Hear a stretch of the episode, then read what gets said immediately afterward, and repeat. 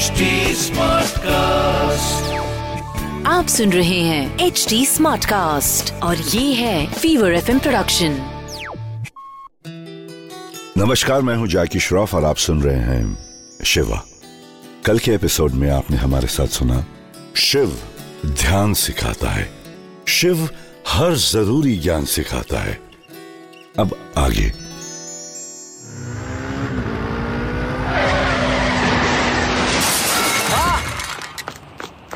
I am so sorry आपको कहीं लगी तो नहीं?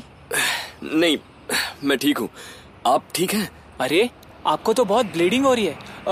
हॉस्पिटल पास में ही है। मैं आपको लेके चलता हूँ। ओके। हमें कुछ देर वेट करना पड़ेगा। डॉक्टर बुलाएँगे अंदर। हटिए हटिए साइड में हटिए। अरे अरे अरे भाई हाँ हटो सामने से। हटिए हटिए सामने से। एक्सीडेंट एक्सीडेंट इमरजेंसी कैसे हटिए सामने से। बेटा प्रणव बेटा। बस बस बस ठीक हो जाएगा। बैठो यहाँ बैठो। हमारे बेटे ने ऐसा क्या गलत कर दिया जिसकी ये सजा मिल रही है उसे? उसे कुछ हो गया तो? नहीं नहीं मेरे प्रणव को कुछ नहीं हो सकता। अरे तुम रोना बंद करो बस करो। डॉक्टर्स गए हैं ना। आंटी आप फ़िक्र मत कीजिए। ठीक हो जाएगा सब। डॉक्टर्स है ना? आई एम सॉरी हम कोशिश कर रहे हैं पर चोट सर पर लगी है और ब्रेन ने रिस्पॉन्ड करना बंद कर दिया है।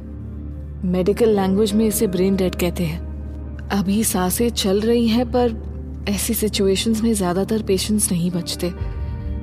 We can only pray for his recovery नहीं ऐसे नहीं हो सकता। आंटी सर एक मिनट क्या आप अंदर आ सकते हैं। आपसे कुछ बात करनी है। कहीं कहीं है डॉक्टर। देखिए बाहर आपकी वाइफ की हालत ठीक नहीं है इसलिए आई डेंट मेंशन मुझे लगा शायद वो इस बात को लेकर और परेशान हो जाए। पता है डॉक्टर।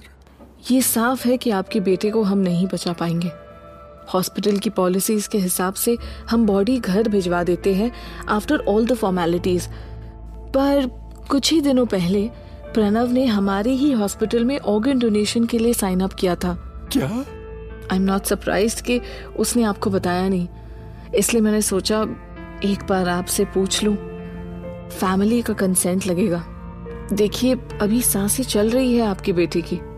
ये सब क्लैरिटी पहले ही मिल जाए तो ठीक रहता है। ले, लेकिन हमें प्रणव ने बताया नहीं।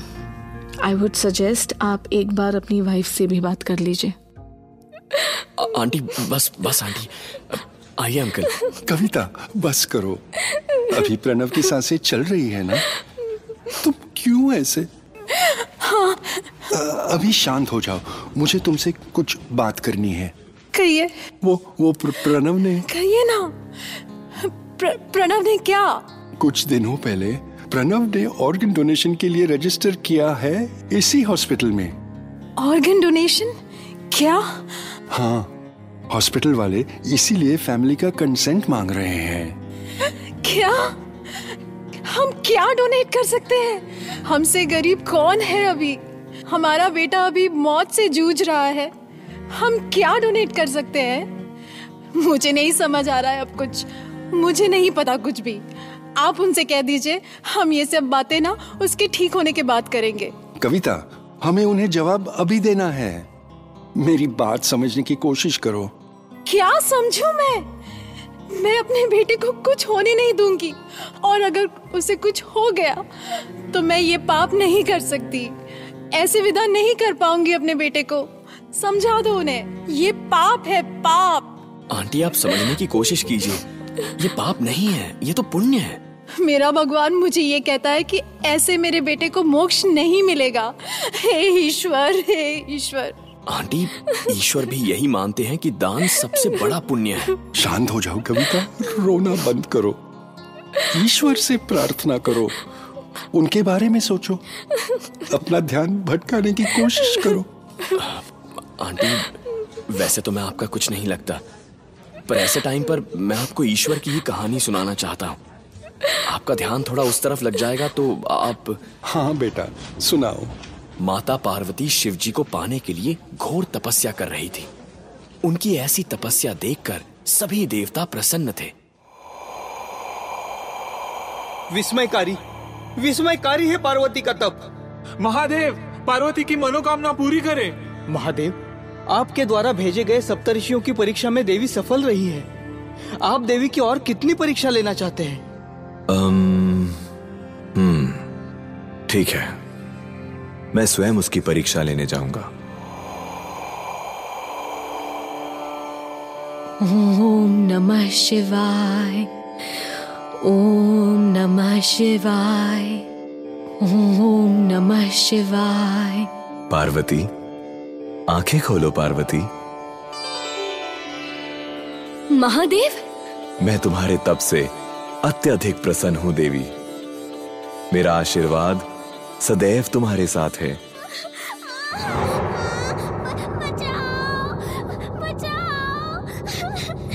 हे प्रभु, ये कैसी आवाज़ है? ये क्या? मुझे कोई बचाओ प्रभु, ये मगरमच्छ! ये बच्चा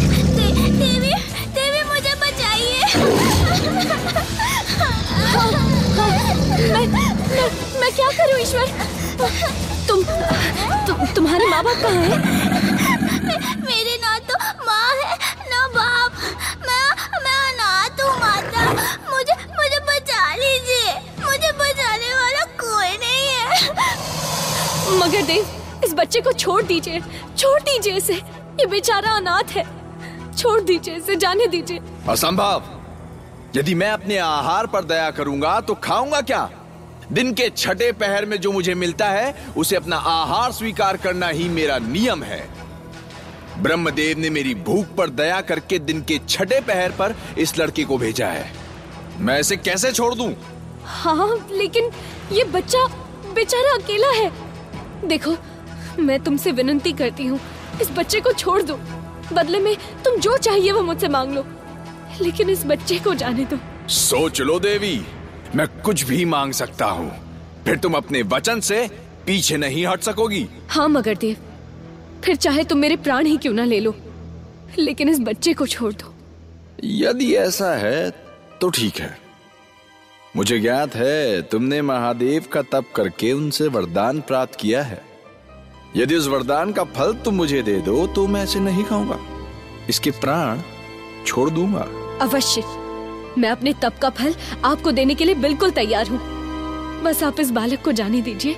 एक बार फिर सोच लो देवी। जोश में आकर संकल्प मत करो। तुम्हारे हज़ारों सालों के तपों का फल एक साधारण बालक के लिए गवाना चाहती हो। मेरा निश्चय पक्का है। आप इसे जीवन दान दीजिए। मैं आपको अपने तप का फल देने के लिए तैयार हूँ।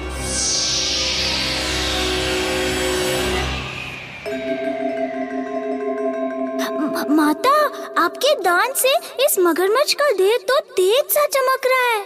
हे देवी देखो तुम्हारे तप के प्रभाव से मैं तेजस्वी बन गया हूँ। तुमने जीवन भर की अपनी ये पूंजी एक बालक के लिए व्यर्थ कर दी।